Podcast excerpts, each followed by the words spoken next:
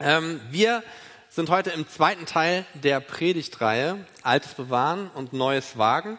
Und heute soll es darum gehen, wie viel Altes in unserem neuen christlichen Glauben steckt und auch wie viel Neues schon damals in diesem alten Glauben von Israel drinne war. Und es geht auch um zwei Beziehungen, eine Beziehung zwischen einem Menschen und Gott und zwischen zwei Menschen. Und meine Frau und ich, wir haben zu Hause eine Regel, die heißt, wir haben ungefähr nur drei, also das heißt nicht ungefähr, wir haben maximal drei Beziehungen, die wir haben mit Menschen, von denen wir wissen, dass wir in den nächsten fünf, zehn Jahren die einzigen sind, die etwas zu dieser Beziehung beisteuern. Das ist eine sehr einseitige äh, Beziehung und vielleicht kennt ihr solche Beziehungen auch in eurem Leben. Wenn ihr jetzt drüber nachdenkt, bitte geht nicht später im Gottesdienst zu den Leuten hin und sagt ihnen, du bist eine von diesen Beziehungen. Das ist nicht cool. Ja?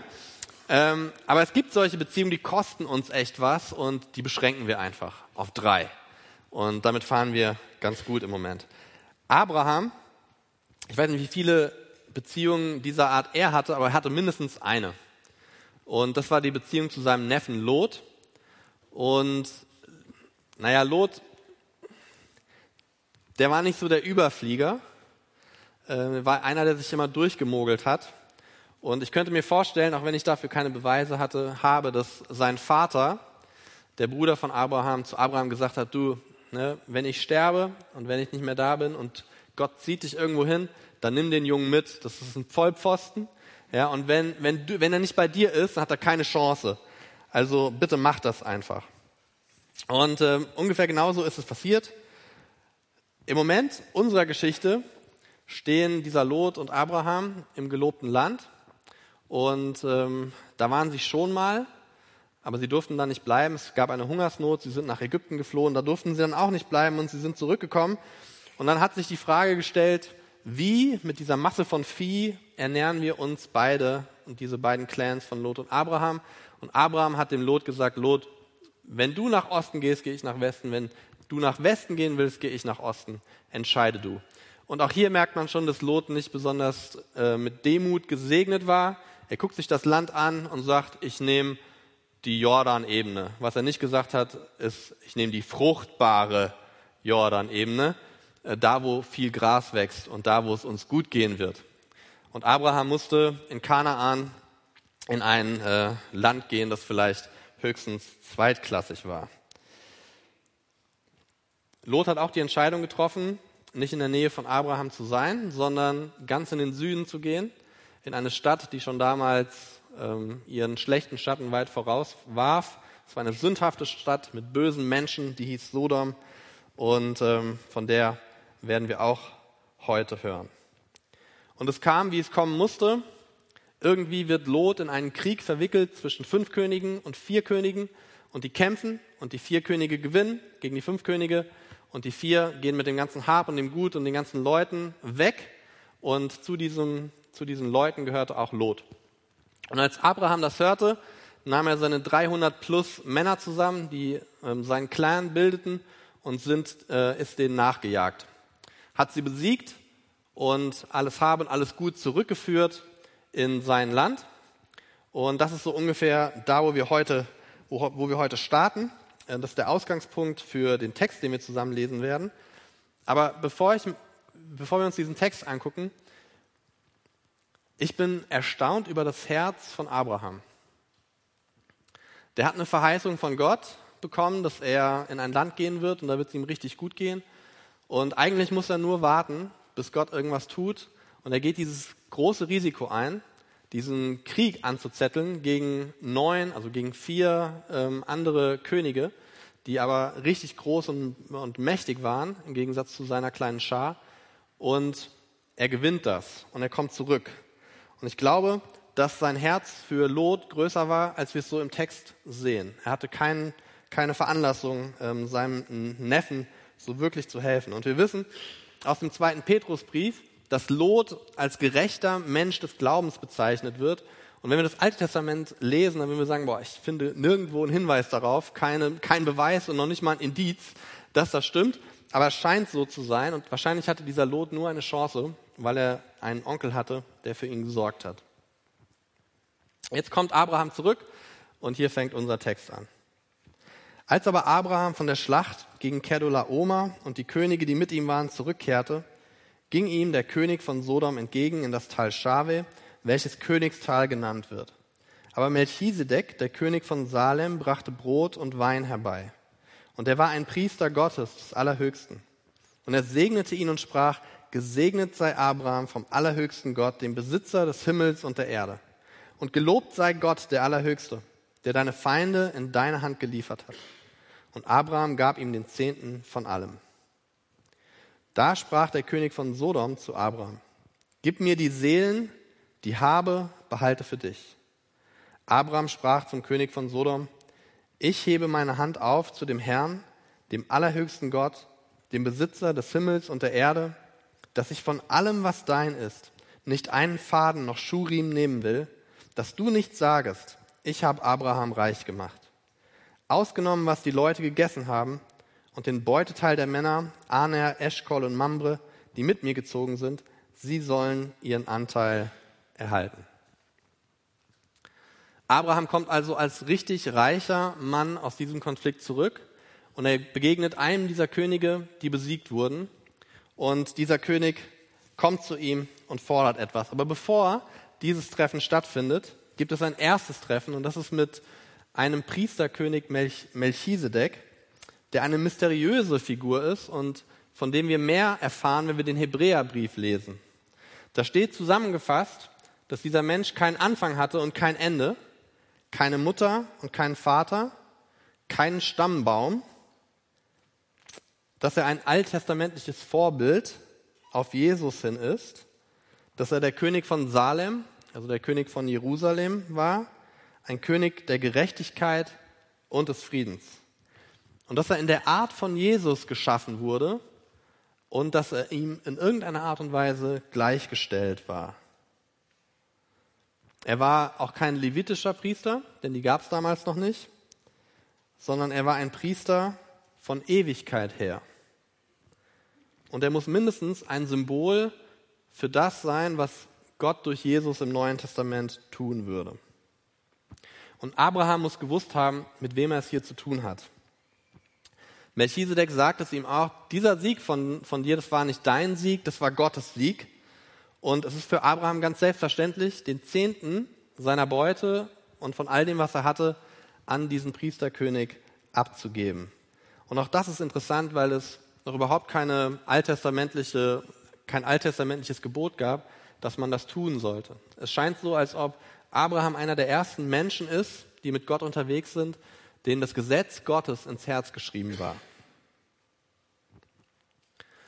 Und die erste Frage, die ich uns heute stellen möchte, ist, stellt euch vor, wir erringen einen richtig guten Sieg, einen richtig großen Sieg, oder wir bekommen ein richtig großes Geschenk überreicht oder wir haben jemanden gerettet, der uns richtig lieb und teuer ist. Was machen wir als erstes, nachdem wir diesen Sieg errungen haben?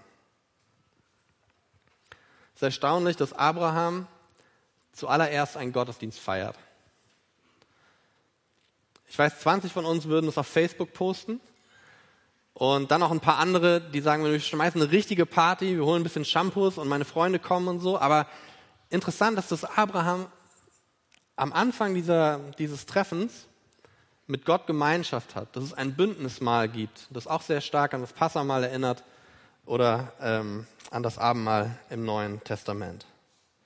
Nach dem Sieg kommt ein Gottesdienst.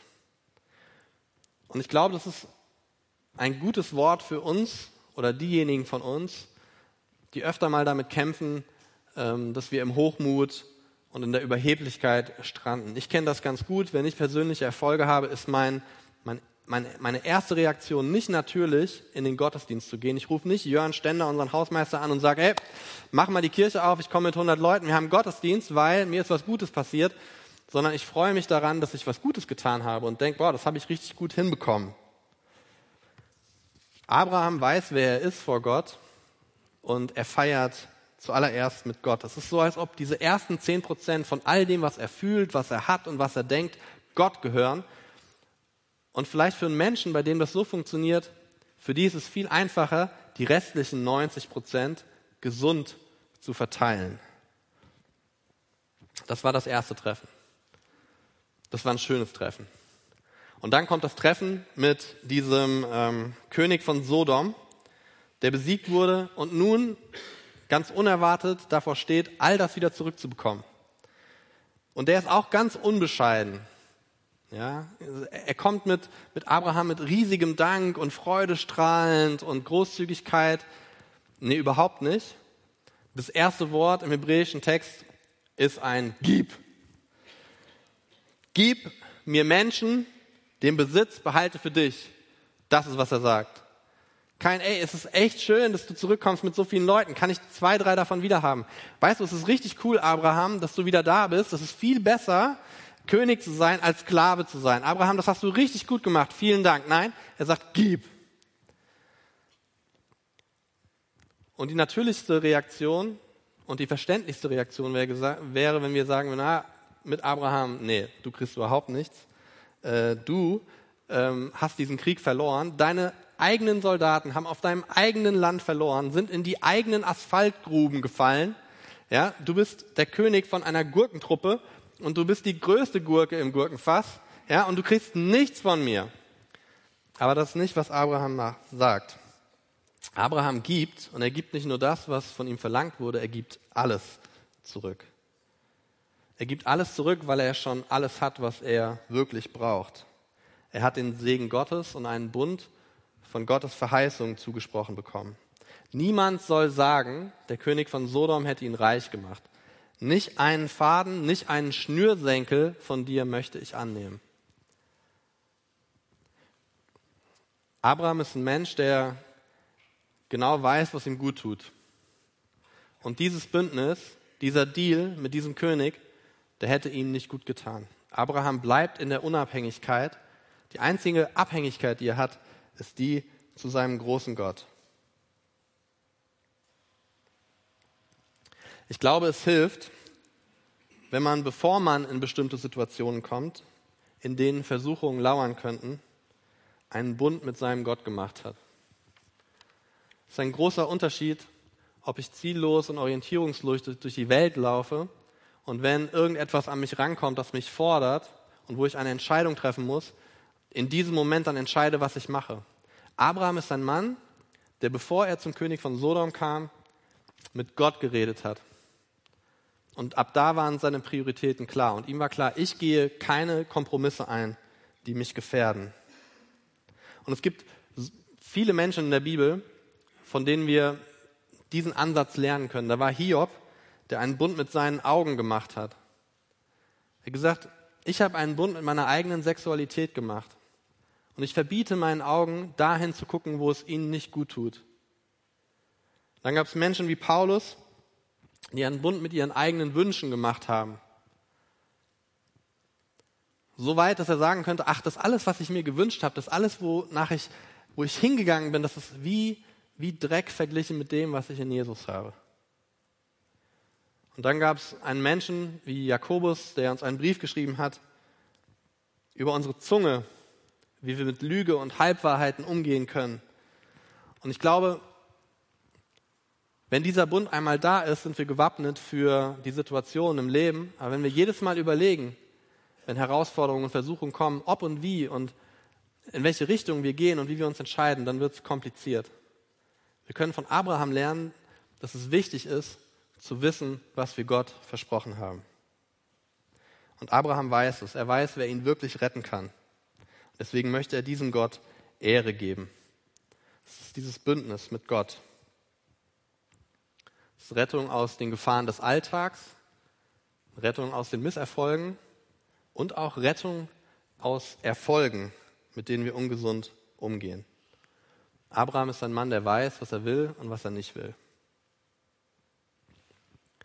Und ich könnte jetzt hier aufhören, weil eigentlich ist der Predigtext zu Ende. Und wir könnten alle feiern, dass Abraham so toll ist und dass er so gut ist. Und ich könnte euch sagen, ey, macht's einfach wie Abraham. Seid doch so wie er. Deswegen sage ich auch einfach, macht's doch so wie Abraham. Seid doch so wie er. Aber was, wenn das nicht immer funktioniert? Und es ist interessant, dass im Übergang vom Kapitel 14 zu Kapitel 15 irgendwas in der Zwischenzeit passiert sein muss. Denn von diesem Höhenflug von ich gebe alles ab, ich bin völlig Gottes, zu ich habe Angst, ich bin verwirrt, ich zweifle, weil das passiert nämlich, Abraham hadert mit seinem Status quo und zweifelt an seiner Zukunft. Er bekommt sogar Angst. Und es ist gar nicht so schwer vorzustellen, welche Gedanken in im Kopf rumgehen, ähm, rumgegangen sind. Vielleicht hat er gedacht, oh, also dieser König von Sodom, der hat jetzt alles. Er hat sogar alle Männer und allen Besitz. Was bedeutet das für meine Zukunft? Kann der mich nicht einfach überrollen? Vielleicht hat er gedacht, meine Frau und ich, wir sind alt und das mit dem Kinderkriegen, das wird nichts, egal was Gott gesagt hat. Vielleicht wird mein Haussklave ja doch der Erbe sein. Steht Gott wirklich zu dem, was er gesagt hat? Hätte ich nicht doch festhalten sollen an dem, was ich da hatte? Vielleicht wäre ein Kompromiss doch besser als leere Hände. Und alles wegen diesem Trottellot. Und mitten in diesen Überlegungen, die zwischen Kapitel 14 und 15 stattfinden, offenbart sich Gott. Aber diesmal ist es mehr als nur ein vager Segen, der für die Zukunft verheißen wird. Diesmal kommt Gott selbst. Und Gott verspricht Abraham, deine Nachkommen werden deine leiblichen Nachkommen sein, von dir und deiner Frau. Und deine Nachkommen werden so zahlreich sein wie der Sand am Meer. Und damit es nicht nur Worte bleiben, möchte Gott, dass Abraham sich auf eine Bundesschlusszeremonie einlässt mit ihm. Er soll etwas vorbereiten. Und jetzt wird es ein bisschen eklig. Gott sagt zu ihm, nimm drei Tiere und teil die in die Hälfte. Nimm auch drei Vögel, aber teil die nicht in die Hälfte. So, aber die drei Tiere, die du in die Hälfte teilst, die legst du auf einem Weg vor dir. Links den einen Teil und rechts den anderen Teil. Ja, und Carsten und ich, wir sind die Bündnispartner. Das hat man damals so gemacht. Wir müssen die Nase zuhalten, weil die liegen schon einen Tag. So, ihr seid linke Hälfte, ihr seid rechte Hälfte, okay? Das hört sich dumm an, wenn ich so mache. Ne? Mach du die Nase zu und ich rede. Gut. So. Und dann, und dann gehen sie durch diese Menge hindurch, ja, und schreiten bis zum Ende durch. Das machen wir jetzt nicht, wir gehen zurück. So, und als sie am Ende angekommen sind, von diesem Gang zwischen den Tierhälften, da gab es einen Satz, der oft gesagt wurde, der uns nicht aus der Bibel überliefert ist, aber von dem wir wissen, dass er in solchen Verträgen oftmals gesagt wurde. Und da sagten die Bündnispartner sich gegenseitig, wenn ich meinen Bund brechen sollte, dann soll es mir so ergehen wie den Tieren, durch deren Mitte wir gerade durchgelaufen sind. Ich bin mir sicher, dass Abraham nicht wirklich gefeiert hat, dass Gott diesen Bund mit ihm eingehen möchte. Wir finden ähm, diese Situation in Jeremia 34, in Versen 18 bis 20 beschrieben. Und da sagt Gott, und die Männer, die meinen Bund übertreten haben, indem sie die Worte des Bundes nicht ausgeführt haben, den sie vor meinem Angesicht schlossen, als sie das Kalb zerteilten und zwischen seinen beiden Hälften hindurchgingen, nämlich die Fürsten Judas und die Fürsten von Jerusalem, die Höflinge und die Priester und alles Volk des Landes, so vieler ihrer zwischen den Stücken des Kalbes hindurchgegangen sind, die übergebe ich in die Hand ihrer Feinde und in die Hand derer, die nach ihrem Leben trachten, dass ihre Leichname den Vögeln des Himmels und den Tieren des Feldes zur Speise dienen sollen. Wow. Wer hätte Bock, so ein Bündnis einzugehen?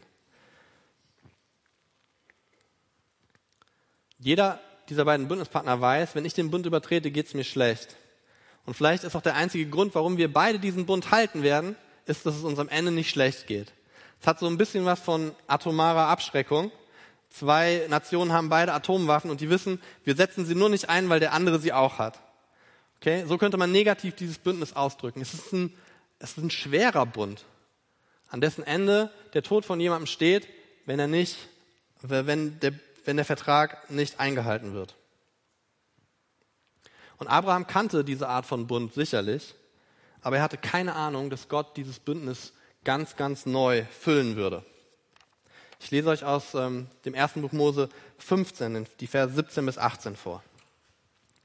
Als die Sonne untergegangen war und es ganz dunkel geworden war, sah Abraham auf einmal einen rauchenden Ofen und eine brennende Fackel, die fuhren hindurch, die fuhren zwischen den zerteilten Tieren hindurch.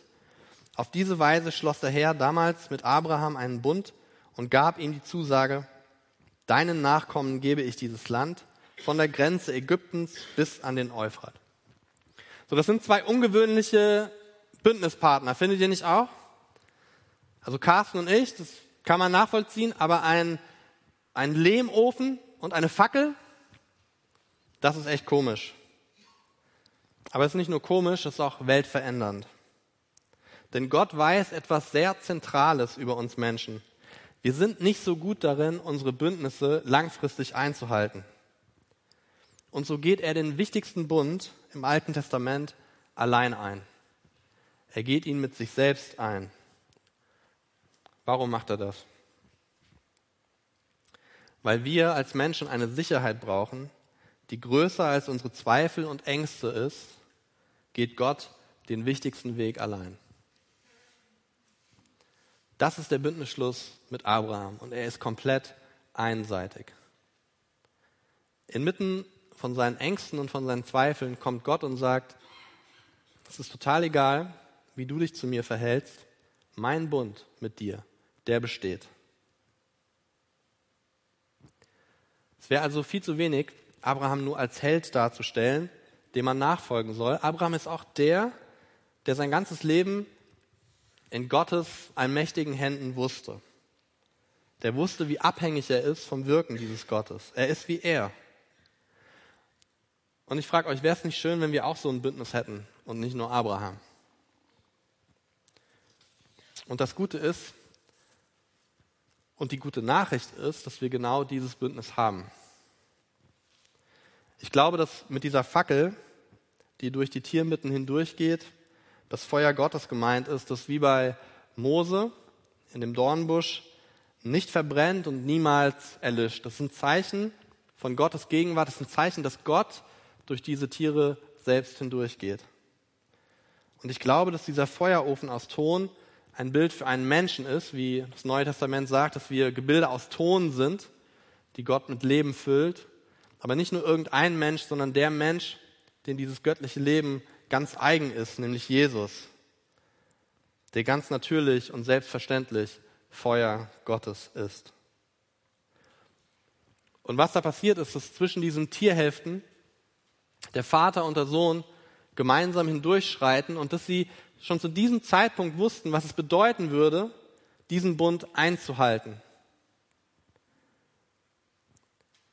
Denn wenn Jesus für uns in diesem, in diesem Bild durch, den, durch, diesen, durch diesen Bündnistunnel geht,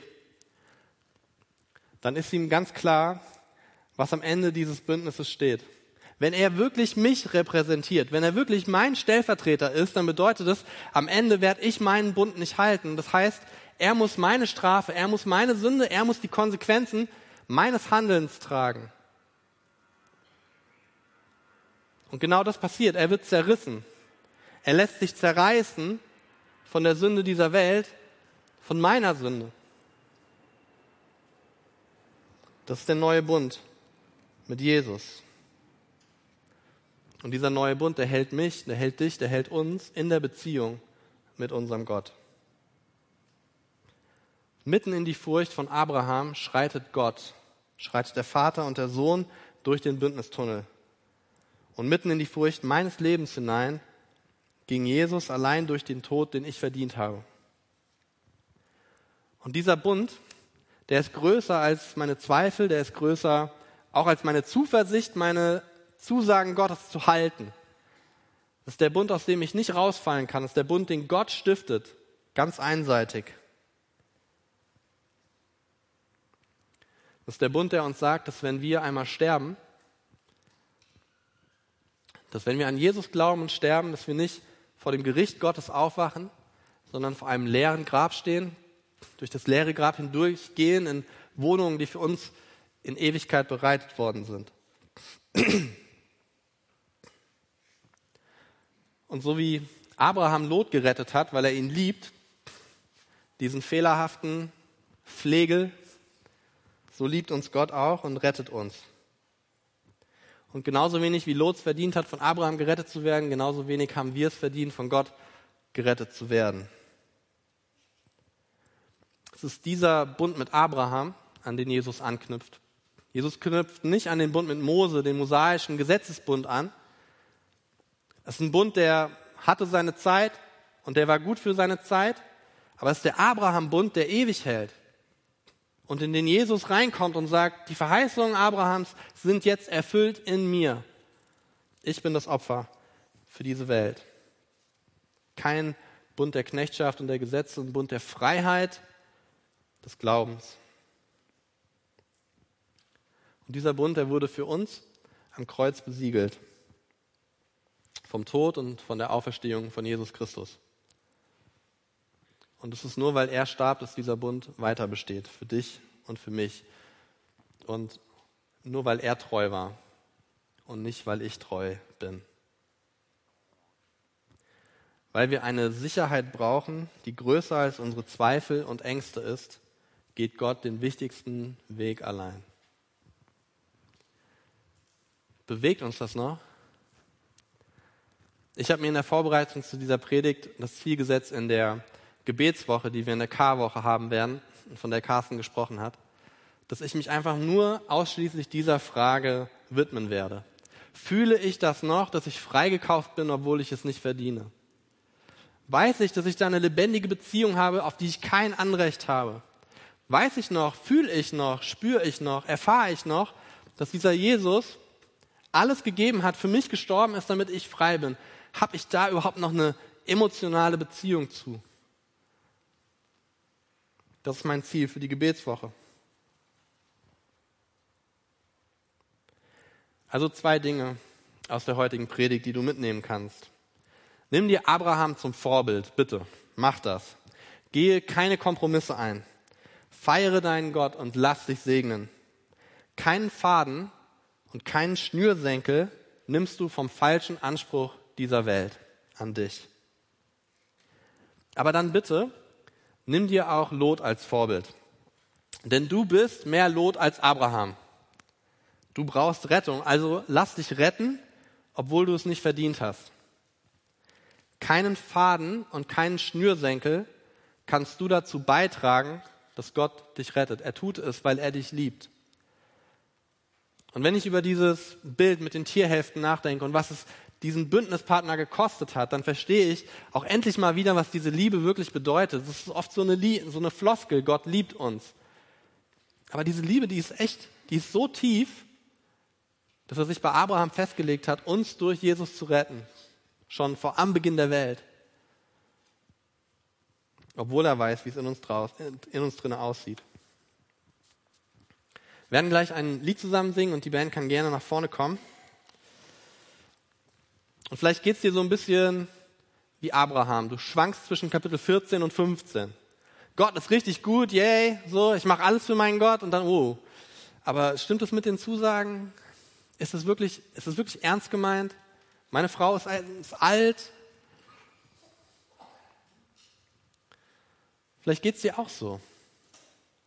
Gefangen zwischen Hoffnung und Zweifel. Ich glaube, dann ist es richtig gut, sich auf eine Beziehung mit Gott zu stellen, für deren Erhalt du nichts tun musst und nichts tun kannst. So wie Abraham haben wir manchmal Angst und wir zweifeln und wir hadern mit Gott. Und wenn es dir auch so geht, dann steh doch gleich mit auf und sing dieses Lied als eine Bündniserneuerung mit deinem Gott. In diesem Lied versprechen wir Gott nichts, sondern wir lassen uns beschenken von seiner Gnade und von seiner Liebe und von seiner Treue. Und wir freuen uns über einen Gott, der den Fluch der Sünde besiegt hat. Wir kennen den Gott, der uns vorangeht, den Weg ebnet. Wir wissen, dass er es ist, der uns zur Seite steht. Er ist der Herr, der Engelsheere, der uns trägt, der uns nicht fallen lässt. In ihm liegt unsere Kraft. Er ist unsere Rettung. Er ist der Sieger und er ist treu. Und es lohnt sich, diesen Gott zu loben. Und im Gotteslob, da ist ganz viel Segen. Und ich wünsche mir, dass wir jetzt vor Gott treten und uns beschenken lassen, so wie Abraham sich beschenken hat lassen. Und dass wir ganz neu erfahren, was es bedeutet, von Gott in dieser Tiefe geliebt zu sein. Amen.